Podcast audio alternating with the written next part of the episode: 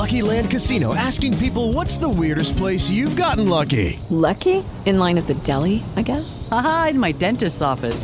More than once, actually. Do I have to say? Yes, you do. In the car before my kids' PTA meeting. Really? Yes. Excuse me, what's the weirdest place you've gotten lucky? I never win and tell. Well, there you have it. You can get lucky anywhere playing at LuckyLandSlots.com. Play for free right now. Are you feeling lucky? No purchase necessary. Void where prohibited by law. 18 plus. Terms and conditions apply. See website for details. Step into the world of power, loyalty, and luck. I'm gonna make him an offer he can't refuse. With family, cannolis, and spins mean everything. Now, you wanna get mixed up in the family business. Introducing The Godfather at ChumbaCasino.com. Test your luck in the shadowy world of The Godfather slot. Someday, I will call upon you to do a service for me. Play The Godfather now at ChumbaCasino.com. Welcome to the family. No purchase necessary. VGW Group. Void where prohibited by law. 18 plus. Terms and conditions apply. This episode is brought to you by Lifetime's Robin Roberts Presents Mahalia. From executive producers Robin Roberts and Linda Berman comes the biopic of the legendary Mahalia Jackson. Grammy Award winner Danielle Brooks stars as the trailblazer whose music moved, inspired, and changed people's hearts. Critics have praised Brooks's transformative performance into the Queen of Gospel as thunderingly good. Directed by Kenny Leon and written by Bettina Gilois and Todd Kreidler, this Lifetime original movie continues to inspire viewers and highlights the ongoing fight for social justice. Robin Roberts presents Mahalia for your Emmy consideration in all categories.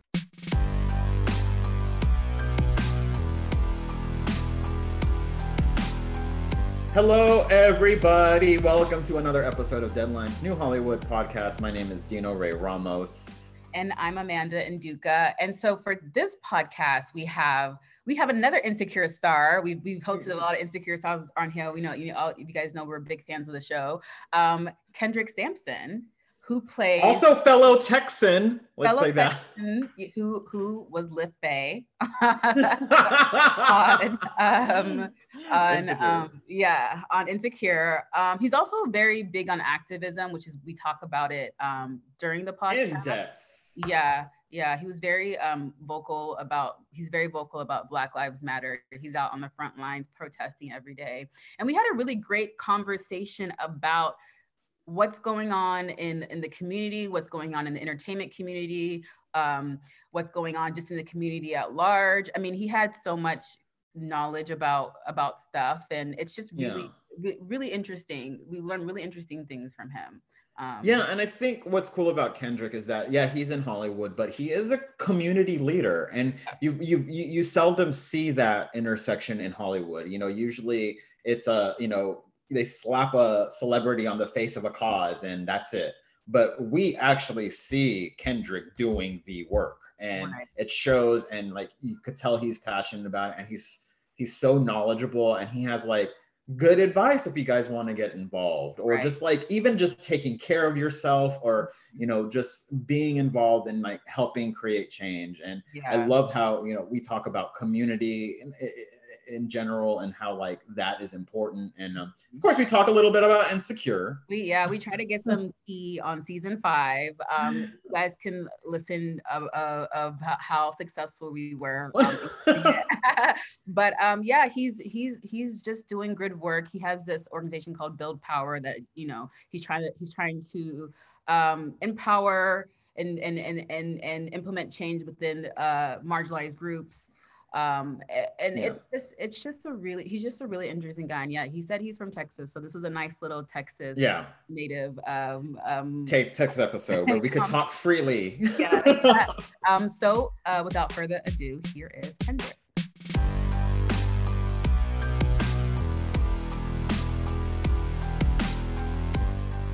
um, well, Kendrick, welcome to Deadline's New Hollywood podcast. We are very happy to have you on here, especially because you are a Texas native. Like, yes texas we're repping Texas today on the on the podcast. wait wait so wait, you're long. did you go to ut No, he's oh, from. because okay oh, you oh that's right you're from houston Houston. he's from Houston. Yeah. Um, well, I used to go to Houston a lot because I went to A and M, and all my friends were in Houston, and I would go to Houston every single weekend, and they're all still there, by the way. there was nothing to do in, in College Station, so no, there wasn't. There wasn't. Yeah, that was a pass through on my way to grandma's house. um, but like I said, welcome. This one is UT. yeah. That one. Oh, what's, there's a difference. Houston. That's. Yeah. Oh, I didn't know that. How did I not know this? You know, Beyonce doesn't throw up UT. No. Uh, yeah. it would be cool if she did though. Um, but anyway, so, so, like, um, so Kendrick, we like to sort start start start off this conversation by just getting a few, um, just going through your background, learning about, you know, what sparked what, what sparked your interest in this crazy crazy business like we call entertainment. So so for you i mean obviously we've seen you i mean we've seen you in insecure you've been on how to get away with murder um, we've we, we've seen you in so many things. Oh miss juneteenth which just came which is a great film if you guys haven't seen it um, Nicole Beharie who you starred it's a great film. Anyways um, but for you what where did this all start for you? What was your what was who was your inspiration or what what really sparked your interest in in this business Man, back in the day, it was just I, I, used to see movies with Will Smith and Fresh Prince and um, you know Denzel Washington and watched other movies with Sidney Poitier and um, and even back then it was Robin Williams and Jack Nicholson and uh, my dad was a big movie guy. Mm. Um, so was my mom really but uh, everybody did music in my family. They didn't do it professionally. They were in some business or another, you know, something else. You know, art was like hobbies.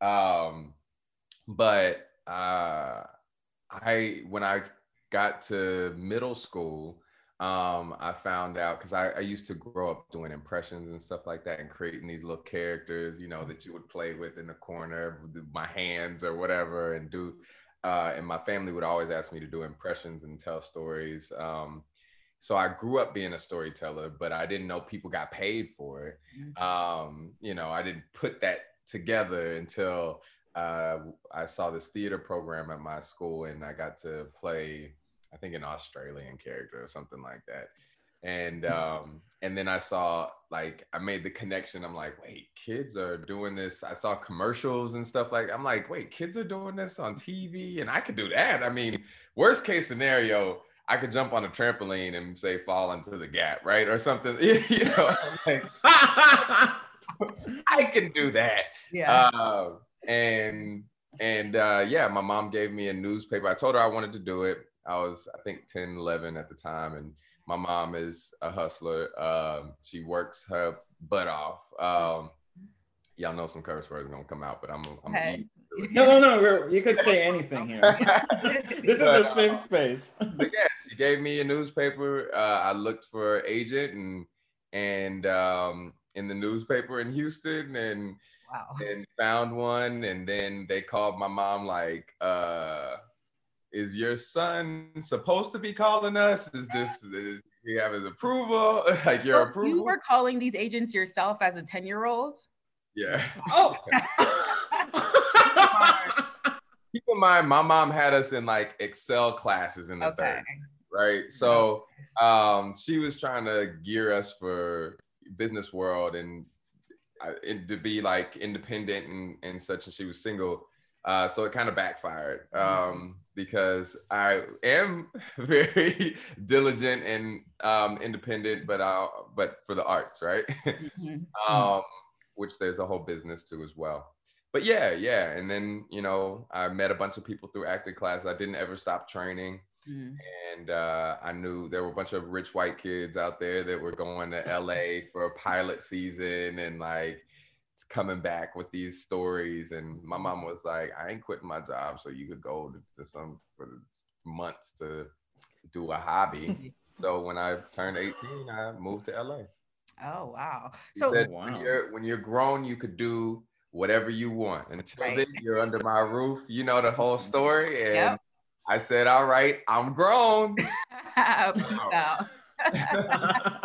Um, um, so when you okay, so when you moved to when you moved to LA when you were 18, I mean, everybody has a rough start in this. Everybody has a rough journey in this business, but uh, especially for people of color, it could be a little bit more. And I'm and I'm being sarcastic, but a, a little bit more challenging. So, can you talk about mm. your experience when you first got to LA and you were in this in this acting business? What kind of roles were you were you going out for, or what kind of roles were you getting?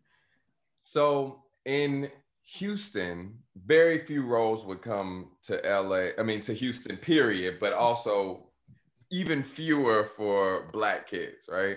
And and I couldn't really find Black teachers. Mm-hmm. Um, and so the first thing I did when I got to LA, I was like, I want a Black teacher. I want, you know, um, some Black men in my life to mentor me um, I, I want to be around black people. I was literally like, where are my people? and um, and a large reason I moved is so that I had more opportunity. Mm. And I didn't like a lot of the stuff that I would see that would finally come my way. Mm. Um, I was turning down stuff when I was like in high school because I was like, this is offensive. I think it ne- perpetuates negative stereotypes.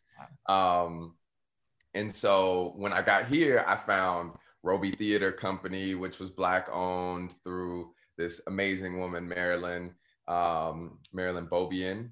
Uh, and, and that was introduced me to Paul Robeson, right? Mm-hmm. Amazing mm-hmm. activist, socialist, like incredible dude, right?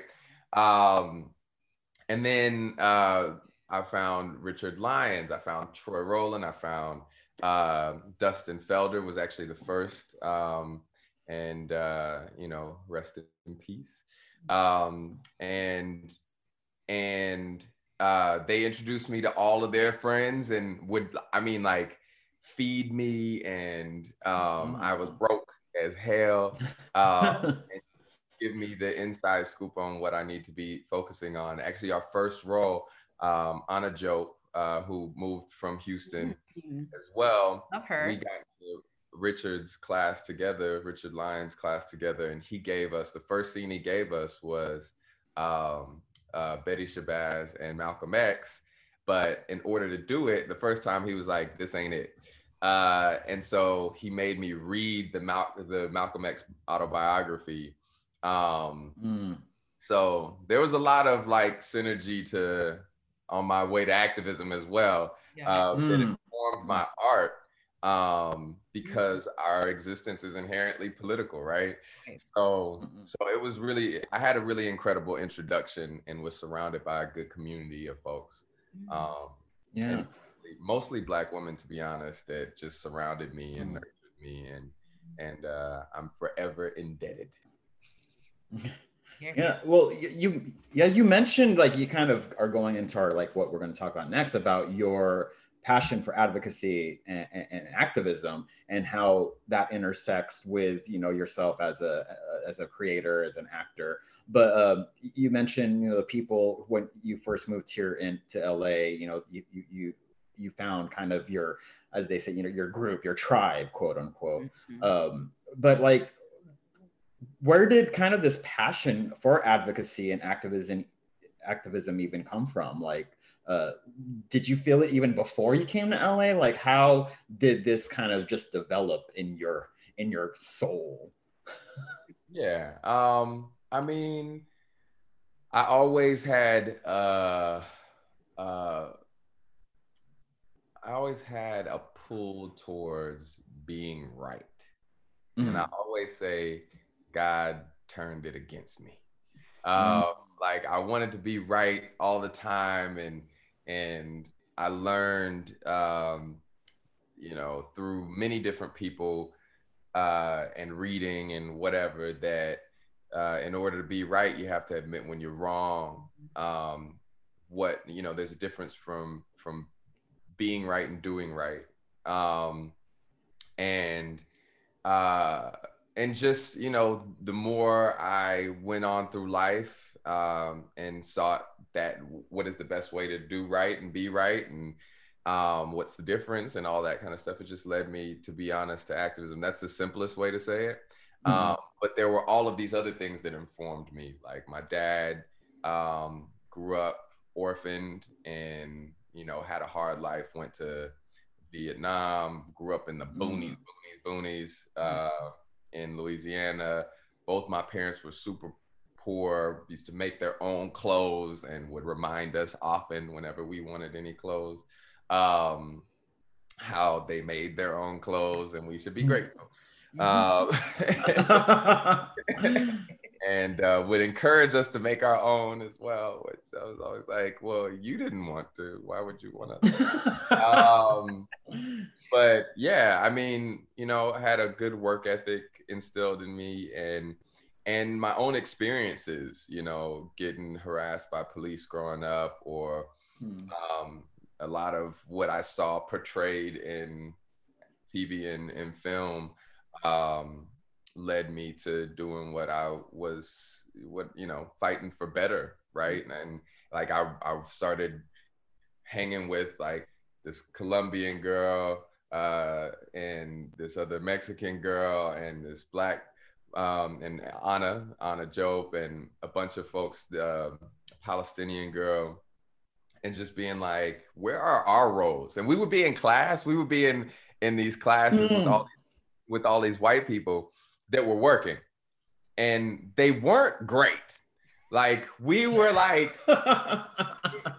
we got we had to be like without ego like for real for real yeah. without ego even if it's just like that we had more time to work on it because we had no job we were like we could pull that shit off right they're not better than us, but they're working all the time. What's the th- the deal here? So we tried to start writing stuff together and producing stuff, and, mm. and it was just you know we realized we had to fight, and and um, and there was a fight that needed to be had in the streets and in the boardrooms and in the casting rooms and the questions mm. we were being asked and all that. So so we did it. Um, yeah. Uh, and and I started trying to produce stuff and write and and um, and I also uh, started working that first year. Um, I met a pastor from Houston, Frank Wilson. Mm-hmm. Um, rest in peace as well. Uh, mm. And I moved in with Mama, uh, who um, is like my grandma. Um, I mean, y'all, y'all from Texas, grandma. yeah. for those who aren't, yeah, for the listening, um, yeah. But she wasn't biological. Uh, yeah, um, yeah, yeah. But um, you know, uh, I was blessed with these people around me, and and this pastor talked talked about, you know, it was uh Christmas. He was like, you know, how would y'all feel if people came to y'all's birthday and started asking for presents? Mm-hmm. Well, that's what y'all do on Christmas. It's supposed to be y'all talking about y'all celebrating Jesus' birthday, but y'all around here asking for presents. So that um, that, that that Christmas he made us um, he asked us to forego presents and go to the homeless shelter. And I was introduced uh. to the homeless shelters here, and I became obsessed um, with the way it it the humility that it brought and and um, and saw a lot of the mental health problems that exist in my family and how I was like one step away from you know being mm. one of mm. these people um, that have no home. As a matter of fact, in when in 2007, I think um, I had no home for a while. Before I moved in with Mama, I was sleeping either in my car or on somebody's couch or wherever mm. I could, you know, so um, it it gave me a passion looking at the the different uh, aspects of why people were there, right. uh, the real reasons of, as to why people were there, and how they're criminalized. That really led to my activism in LA.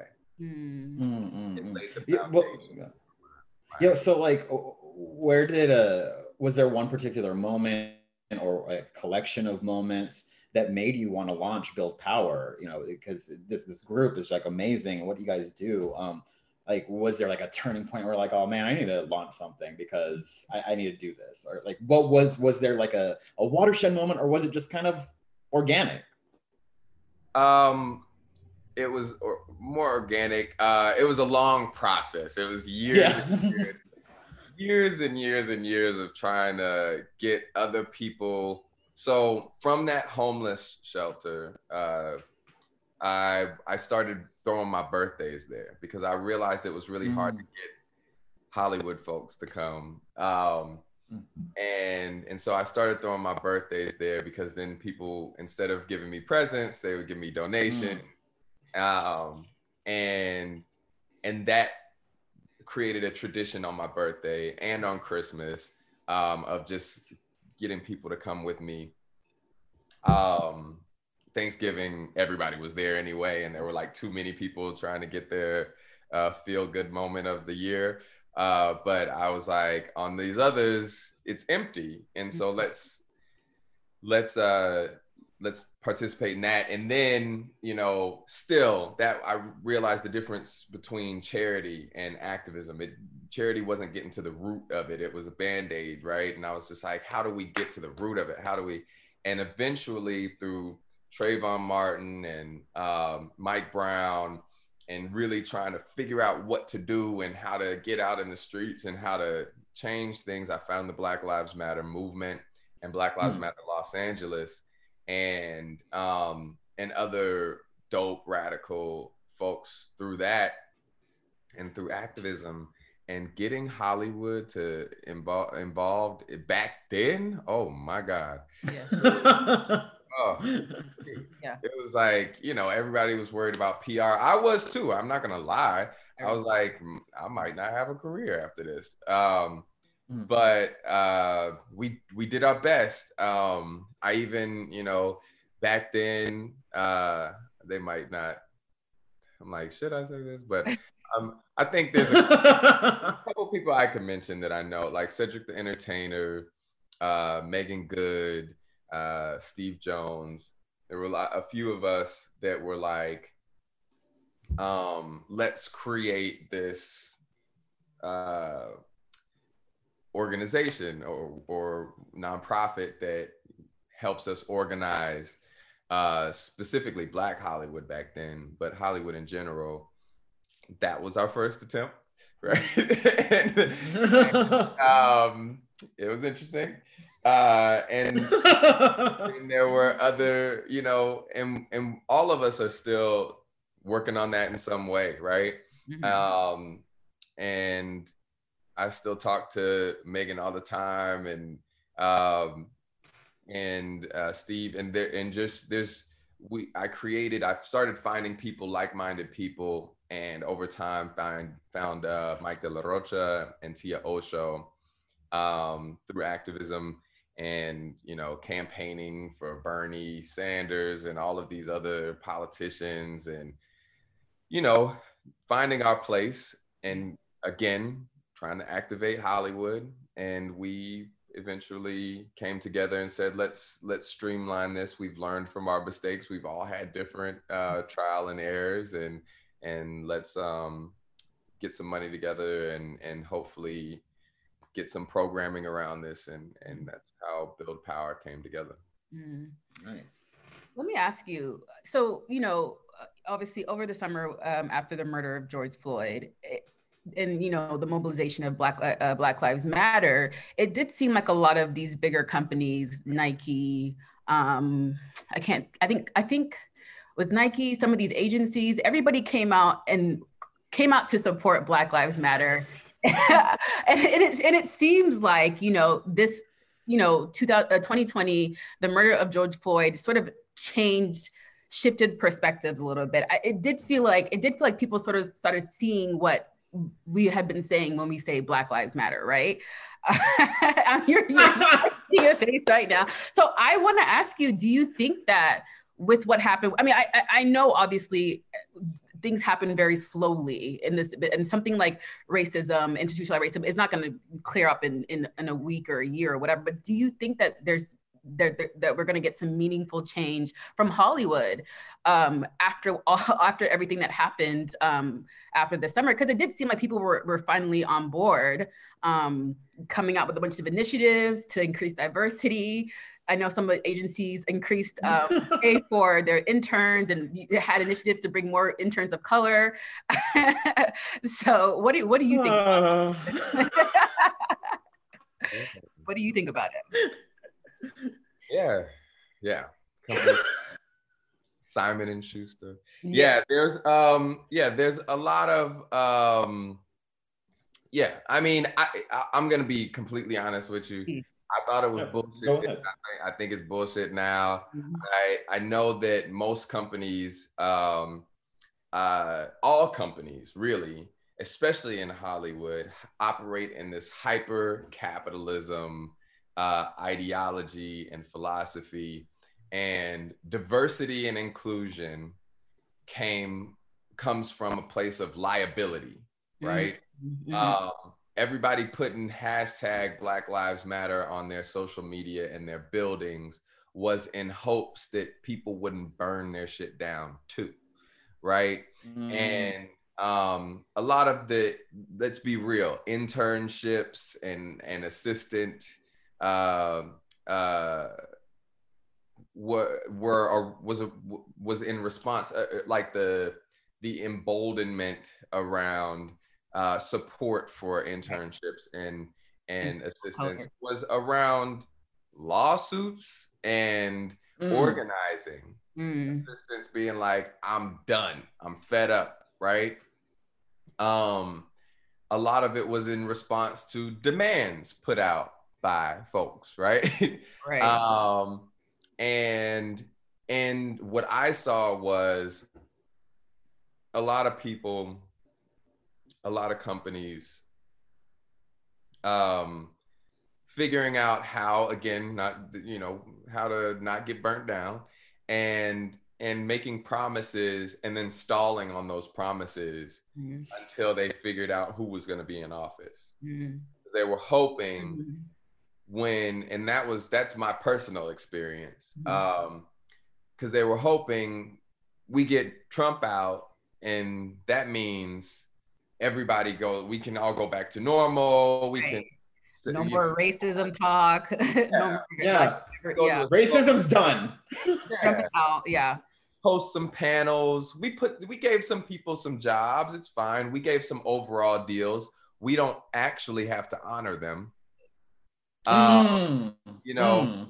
that's what i mean i'm just saying yeah. this is nothing new um mm, yep it's not certain things happen. It, these this is cyclical. It was like after Rodney King, right? Um, a lot of you know black entertainment was on TV, but they were under resourced and um, undervalued. And um, I mean, there was a surge in the '70s after civil rights. There was so right. this is you've seen this before, yeah. So um, you know, I again, I'm always like, where's the proof, mm. right? Um, that's why we said prove Black Lives Matter to Hollywood it, because we wanted to see proof. Mm-hmm. And while I have seen things happen, you know, people have brought in di- diversity and inclusion consultants and, um, you know, and multicultural. They've all like multicultural units. Yeah. Um, uh. but have I seen any actual change come? I've seen a lot of shifting. I've seen a lot of black people being hired, and then the black people that were there, or the people of color that were there, um, leaving for new opportunities because they're like, y'all had y'all's chance to change this shit. I don't believe y'all hiring a couple new black folks is gonna actually do anything. So they go to another one. I'm just saying, you know, you know you're about to burst. Dino's about to explode. no, no, no, no, no, no. It's it's a whole other conversation. But yes, yeah. Going. Sorry, Kendrick. I'm sorry if I'm being. I know everybody's experiencing it, yeah. so it's just it is what it is, you know. Yeah. And and I I don't trust it because the model hasn't changed. Right. The, um, mm. in order to, you know, I think. Um, uh, I'm gonna mess mess up her name, but I think it's Malaika Jalabi, um, who was saying like if you to in order to really address or if you address the material needs of black people if you actually address the material needs of black people um, it would upend capitalism. And so they give us hyper visibility instead and hope that we will um, settle for it, right? Um, mm. They don't actually yeah. want to change the systems. They don't want to change power. I, I don't see any power. Yeah. Yep.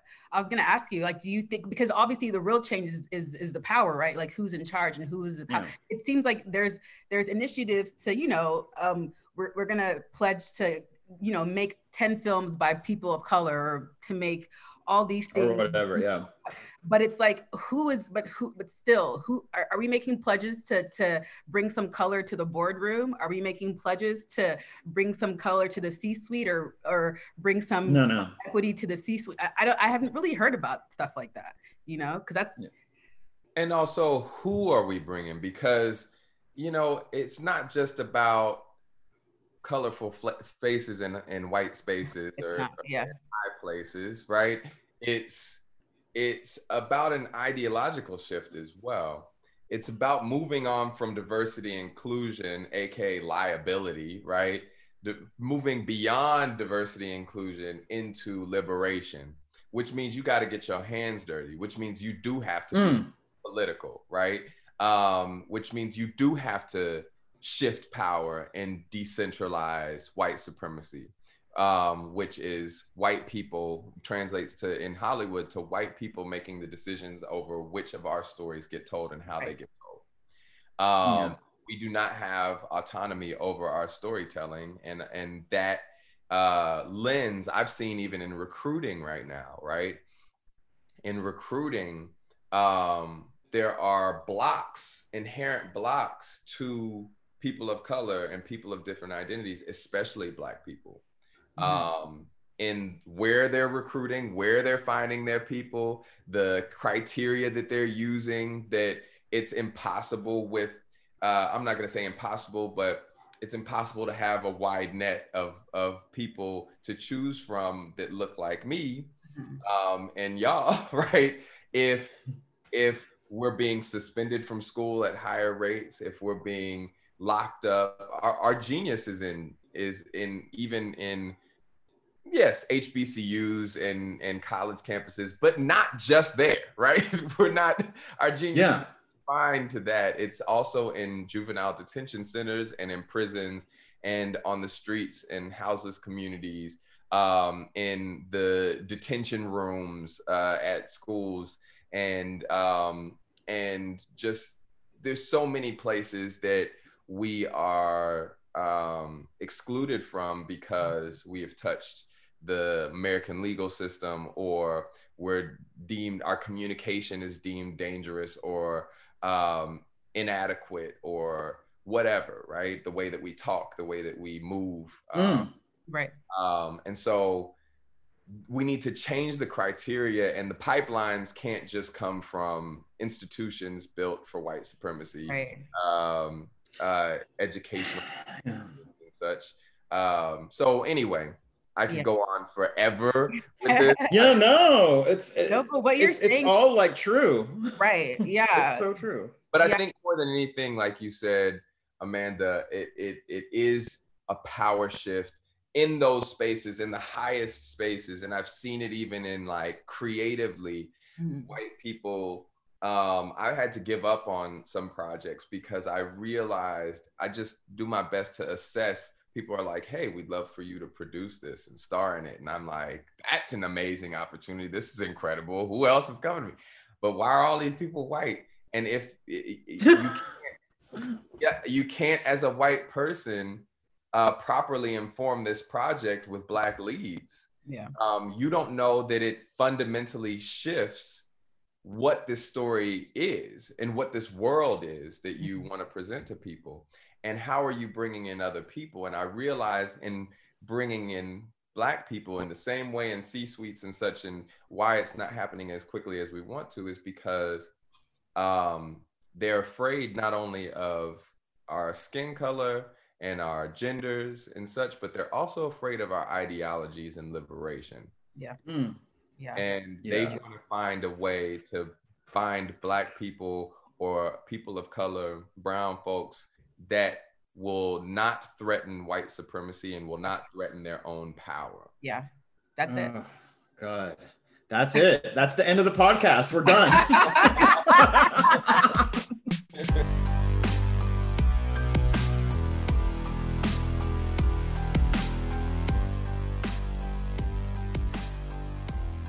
This episode is brought to you by Lifetime's Robin Roberts Presents Mahalia. From executive producers Robin Roberts and Linda Berman comes the biopic of the legendary Mahalia Jackson. Grammy Award winner Danielle Brooks stars as the trailblazer whose music moved, inspired, and changed people's hearts. Critics have praised Brooks's transformative performance into the Queen of Gospel as thunderingly good. Directed by Kenny Leon and written by Bettina Gilois and Todd Kreidler, this Lifetime original movie continues to inspire viewers and highlights the ongoing fight for social justice. Robin Roberts presents Mahalia for your Emmy consideration in all categories.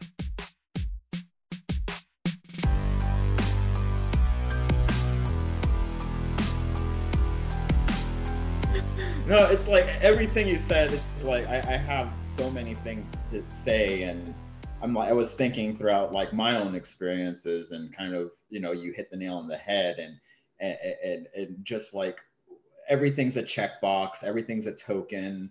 You know, change needs to happen from the top down, but like that top refuses to let go of their positions because like when we were talking, we talked to David Oyelowo, and like, why should they? Because this system was built for them, so they're gonna try to just stay exactly. at the top. And then what? When we try to build our own door, they're like, "Oh no, uh, uh, you can't do that," and they're like, "Oh, why can't we play with y'all?" It, it, it, and then it just becomes this whole mess, and I'm I'm I'm over it. Uh, uh, but um, yeah, and you know, Amanda organizing. Yeah, I I mean, I um, yeah no no no i was i was gonna say yeah i i i i, I wait, can't wait for the day that you know we'll, i don't know if it's ever gonna happen but to see that sort of maybe like people really addressing that addressing you know the um how how to sh- especially like white men i don't I, are they going are they ever going to address yeah. that are they are we ever going to see that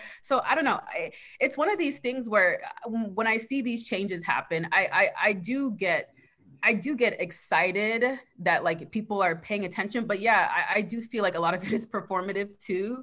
Um, mm-hmm. I've seen a lot of performance going on, you know, so it's just it's just one of these. I don't know. I, I don't know how you keep how do you keep going in, in, in your this is really exhausting. You know, even us talking, we talk about this stuff all the time, and it's like, is there ever going to be a change? Are we really just, you know, all come saying these things and and you know, every hearing people are hearing it, but is there actually going to be something yeah. any action happening i feel like it doesn't seem like it so for for you what what is yeah. your what's your motivation to keep going not just with like activism within the industry but activism within you know the black community addressing police brutality addressing i mean you were out there during uh, the george floyd uh, yeah. protest you were very vocal about it. Um, there's there's been a lot of stuff going on recently with police brutality. When it comes to, to be honest, it is exhausting it is exhausting to listen to it it is emotional it, i don't i i personally i can't even talk about it as much anymore because it just really yeah. like it's just really it's a really it's it really can bring somebody down bring somebody's spirits down but you sort of deal with this every single day so what is your what is your motive how do you keep going how do you keep motivating your motivating yourself to keep going so i think um i think an abolitionist ideology is key mm-hmm. right? And understanding that there that it's not reform that will bring us places, that reform usually emboldens the institutions, right? It gives them there's like, oh, then we need more money to do this or whatever so that we can be better. But what it is, understanding that these systems are so deeply rooted and we have to focus on those roots. We have to uproot the tree that a bad seed. My favorite way of, of describing it: a bad seed produces a bad tree, produces bad fruit. A good seed produces mm. a hmm. good tree, produces good fruit. I grew up in church. That's where you know. um, but you have to uproot the the tree, right? It's always going to produce bad fruit. Like policing. Policing was born out of slave catching and mm. and um, and will always operate that way. Prisons will always operate as a continuation of slavery under the guise of the 13th Amendment, right? Mm-hmm. That's what the whole movie 13th is about, right? right. And so mm-hmm. uproot them and plant new seeds of care and and peace and uh, nourishment and th- you have to have a foundation that the roots have to be the seed had to be right mm-hmm. um, and it will always bear good fruit if that was his intention mm-hmm, mm-hmm. if we build it well with a strong foundation that i practice in my i do my best to practice in my interpersonal relationships mm-hmm. in myself i meditate every day and visualize what that world looks like with no cops, right? Mm-hmm. And what we have to do in order to get there, right? What, how do I think about who's the most vulnerable among my friends, right? Among, among my family and and work to know if they have a mental health episode, what is our plan, right? That's the system that's going to replace police coming in. You mm-hmm. get what mm-hmm. I'm saying? Um, yeah, yeah. It starts with us having those conversations and visualizing that world uh, keeps me moving forward. Also, what keeps me moving forward is seeing kids in LA defund school police by 35%. Shout out to LA Students Deserve and Black Lives Matter Youth Vanguard. Um, hmm. uh, being a part of passing Measure J, um, being a part of holding folks accountable uh, for Measure J um, when they decide to that they're not going to spend the amount of money that they said that they were going to spend, right? Um, mm-hmm. Seeing uh, New Mexico in qualified immunity, um, uh, uh, New York City Council vote to end qualified immunity. There, these are things. Uh, seeing whole police departments dismantled um, and abolished. That is something that literally for the past five years or whatever, people like the most radical folks um, were saying it's just not going to happen because of what we have in place. And it's happening, mm. right? Mm-hmm. On set the other day, um, I've been on a few sets, but I've, uh, and it's been interesting. Uh, w- yeah but there we, we still use cops, right? We still use cops in Hollywood. If we're thinking about where we need cops the least, mm. why do we have them at our performances at uh, events in, in Hollywood on our sets? And one of them had a Blue Lives Matter license plate and a Blue Lives Matter um, hat. And I said, I talked to the producer, one of the producers who's been super supportive. Um, and he was like, I said, I think he needs to go.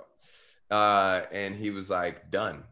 Mm-hmm. And he mm-hmm. was like, and I'm gonna raise hell mm-hmm. because we don't need these police on set. He's like, there's no reason. The only reason we have them is because we have to. And I've told them that we want to move on this since last mm-hmm. year, and they have not responded. So I'm a light a fire under their ass. Mm-hmm. This is not something that would have happened a year ago, right? I would have been like, we got to move him, and, and maybe I, they would have been like, ah, I don't know, I don't want to shake and ruffle anything, right? Um, but that's the type of stuff that keeps me going. Seeing people organizing around, people fed up, and people actually open to the idea that it is the entire system. Mm-hmm. Um, it is the entire system, and we need a new system. And people not being mm-hmm. less afraid to talk about that. We need more people to talk about it unapologetically. Yeah. But um, I would say those are my two things that keep me going is meditation and visualization and then the wins. Right. The wins that they try to diminish. Mm. I ain't gonna lie, it's it's exhausting. I'm, you know, I with all the resources I have, I have more resources than most people in my community to be well. Um, than the most of the people in my community to be well and in my family more than mm-hmm. anybody really in my family. And um and i still get depressed. Yeah. I still am exhausted and tired and um and at times super anxious. I have pretty severe anxiety. Um and so i'm not saying it's easy but that's what keeps me going. Yeah Yeah, yeah, yeah. Going to that because you know activism. You know, I think all communities of color, uh, you know, the Black community, Latinx, and like especially now, I'm part, I'm very active with the Asian community. Uh, with what's going on there, and you know, I try to give love to all communities, obviously, and that's a lot. But you know, you know, when it comes to activism, there's a lot of like these misconceptions. Like so many people, including myself, sometimes I feel guilty for not being able to go to a rally or go to a, you know, uh, to show up. It's like, oh, if I don't do this, you know, I, am I'm, I'm not. It, it feels like I'm not, you know, supporting. Or you know, you then that's when you spread yourself thin, and then you're just like, you know, I'm I'm useless. But you know, excuse me. Um, but what are things you think people can like genuinely do i mean you probably get asked this a lot but you know i think this platform is, is a great way to kind of voice this. Like what things can people do that could actually genuinely help the, the cause instead of you know being performative or virtue signaling or, or, or all of that? Because i think right now a lot of people feel helpless you know like some people can't go out and march some people can't do this or they really don't do social media or whatever. But you know what do you say to people who can't really who feel helpless in moments like these i think a lot of people um, feel helpless. One because it's constant and it's a drain on our mental health. Two because we're always taught individualist ideologies right? We've that is the american way to be completely frank. And it's divisive.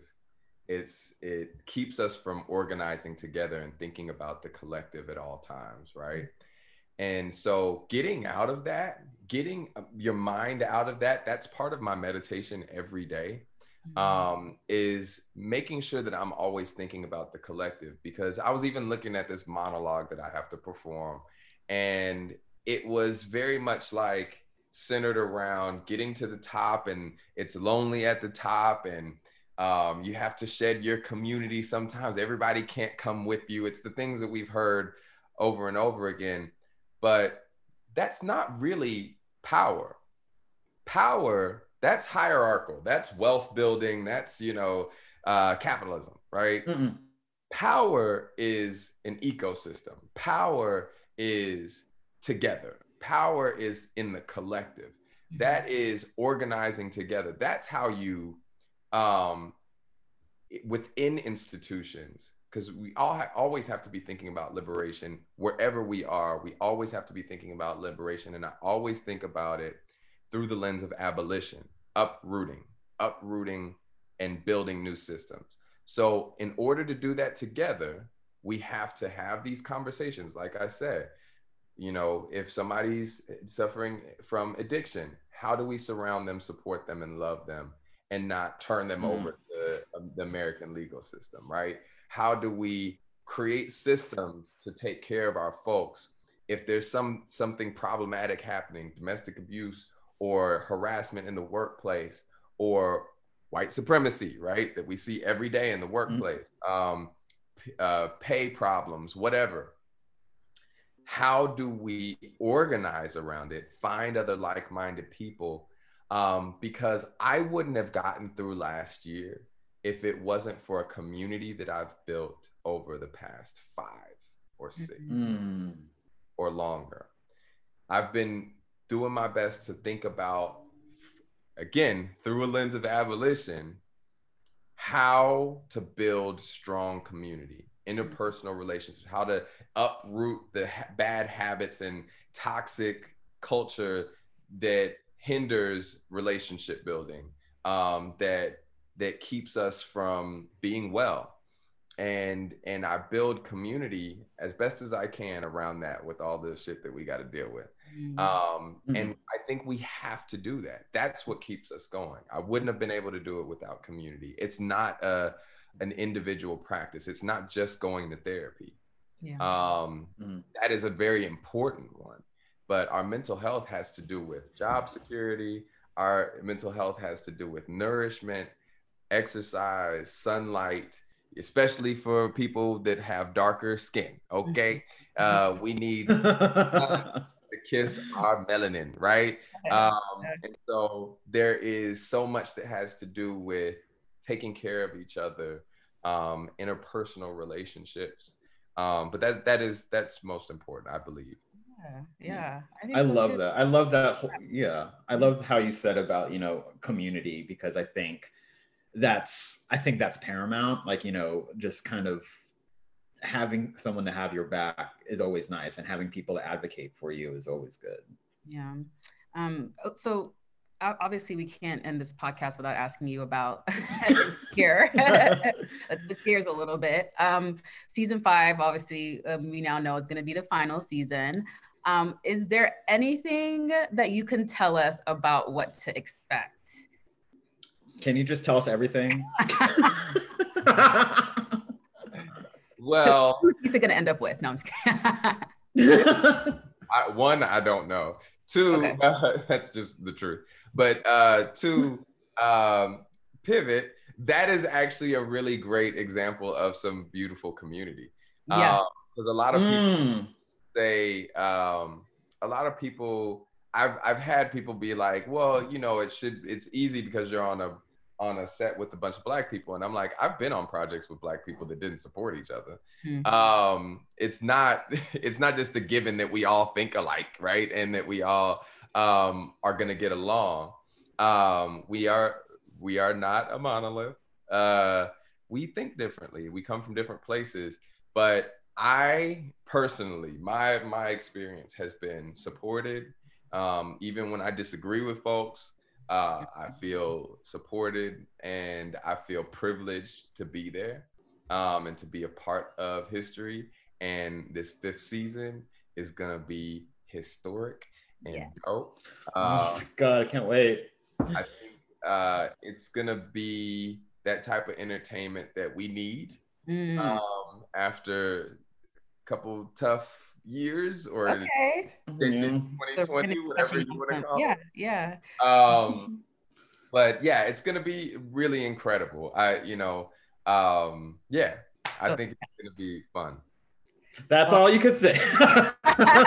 we get it. I can't wait. I mean, the show always touches on yeah, topics, so I just can't wait to see what you guys have in store um, for this for this season, and hopefully for the movie. I'm just kidding.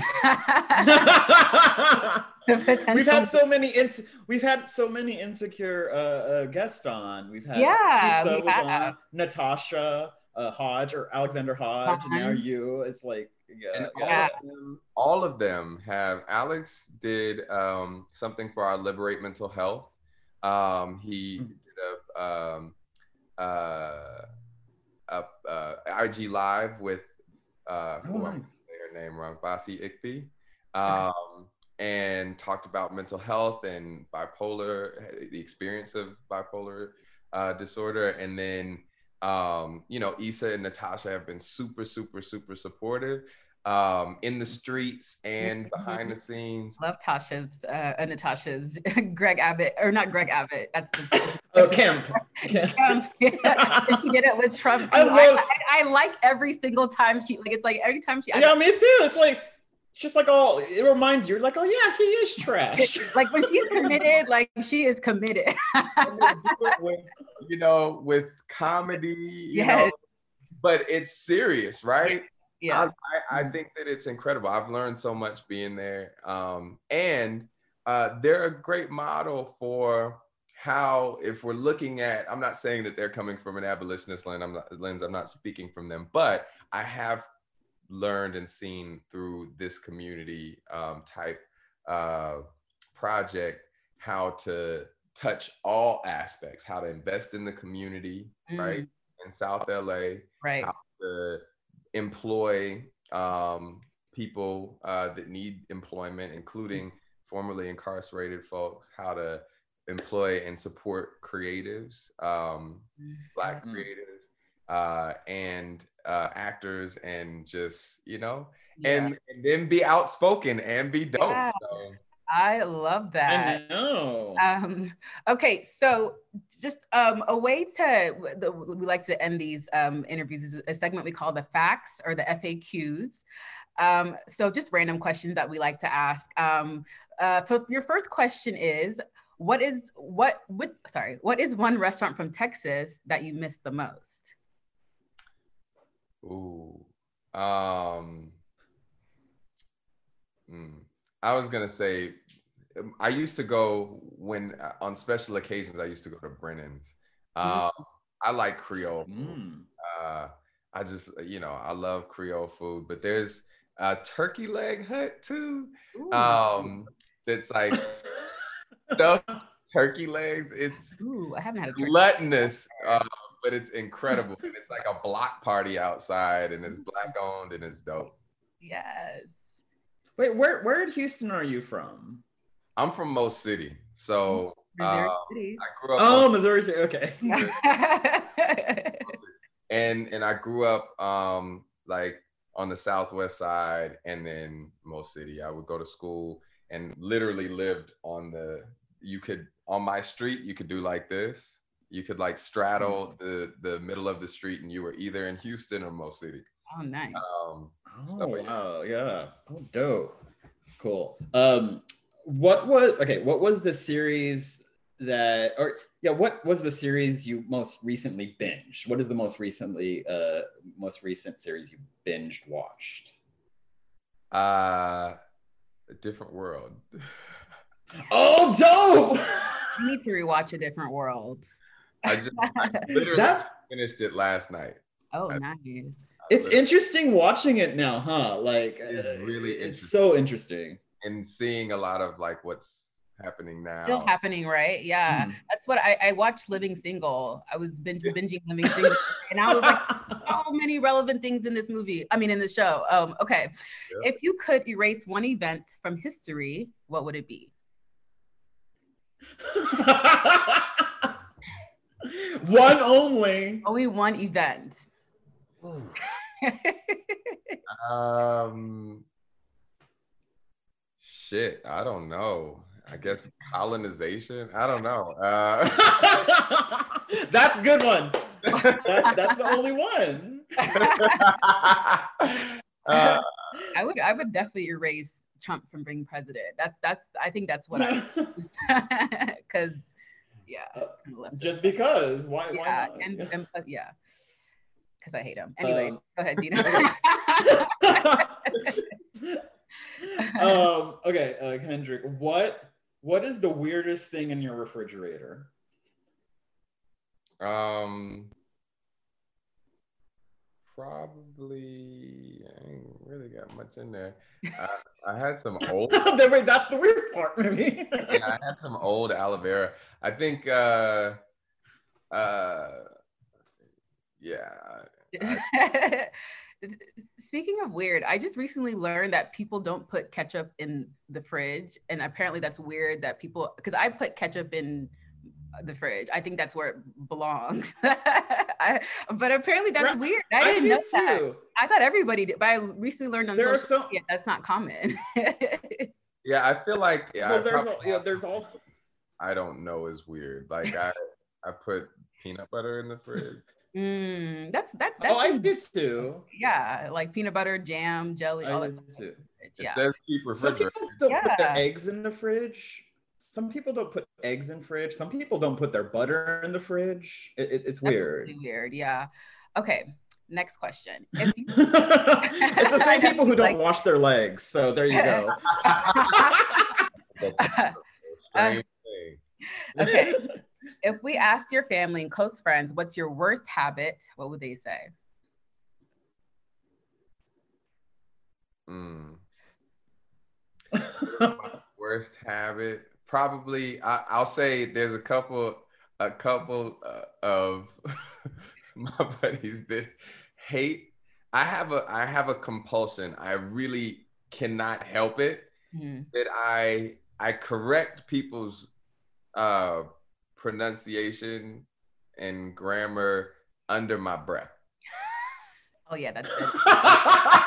That's. I can see how that's. I don't ever I don't ever really hear it or whatever and I might just mouth it or whatever. It's just like a it's like a you know don't step on the crack kind of thing. It's Mhm. just like it'll come out. I'm hoping nobody sees me or hears it or whatever. Sometimes it's like completely involuntary. Mhm. And I have a couple buddies that are like, fuck you. Because they catch it. yeah, I can I can definitely see how that's annoying. Dino, are you frozen?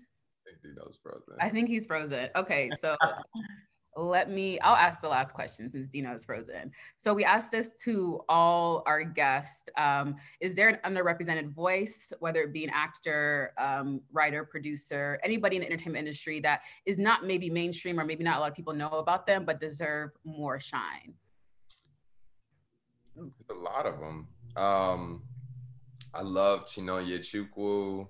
Um, i think uh, Child is a director that mm-hmm. I think is really incredible, uh, doing some music videos and different projects. Um, uh, yeah, there's a lot of them. I, I, love, and then I, you know, I want to shout out all my people. I'm like Fabiana Rodriguez. She like has some incredible art and um yeah there's a bunch of i don't know there's so many. Yeah i mean we just yeah that that's a good list. I just want you know just give giving a shout out to people that like i said they're doing dope things. Maybe we haven't heard of them yet but we'll, we'll hopefully be hearing from them soon. If you haven't um, seen random acts of flyness Terence yeah. Nance, and that whole team is incredible. Uh yeah. Yes so, Sorry. Welcome back. like my internet just went out. Like yeah. literally, it just like, went out. it looked like you were about to say something, but then you're just kind of sitting here, sir. Like, is he frozen or is yeah. he gonna say something? um, no, wait, what, what, what were we talking about before I left again? Well, uh, we just I just did the last question because Okay, yeah, we're frozen because yeah. I I yeah. I was like all rude and left.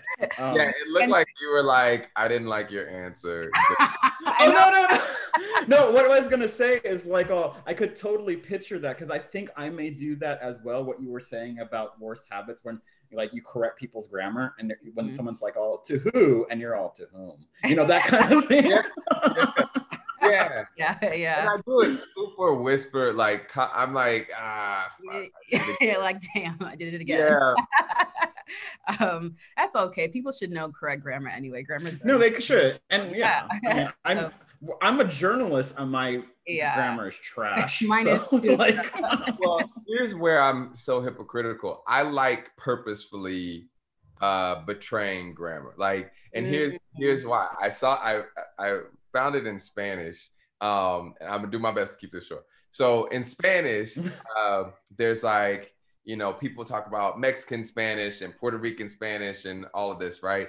And they're like they they'll always tell you if you want to get better with your Spanish to go to places that are closest to Spain, right? And then I always am like, but Spain's the colonizer, right? And I'm like, who wants to sound like the colonizer? I don't want to go to the hood and be like, hello, how are you? like, you know, and try to help folks out, like, you know, kick me out. Um, and so I, I gained an appreciation for um, the indigenous folks and of Latin America um, and black folks in Latin America making the language their own, right? With their own inflections, their own like I I compare um uh Caribbean Spanish, especially like uh, Dominican Republic and Puerto Rico, to like Atlanta, right? Because they leave out, they leave out syllables. It's like you know learning English and talking to the Migos or something, right? Um, and and I gained an appreciation through that, appreciation through that through my for my own people and how we talk and our inflections and the African, you know, uh, sounds and such that we incorporate and and uh, and I love it. I I just I fell more and more in love with that um, because fuck the colonizers. Right? that's and a, on that note, perfect way to end. And on that note, let's end this. Kendrick, thank you so much for joining us today. You, this was great. I loved it, guys. Yeah. This is probably one Hashtag FTC. fuck the colonizers. yes.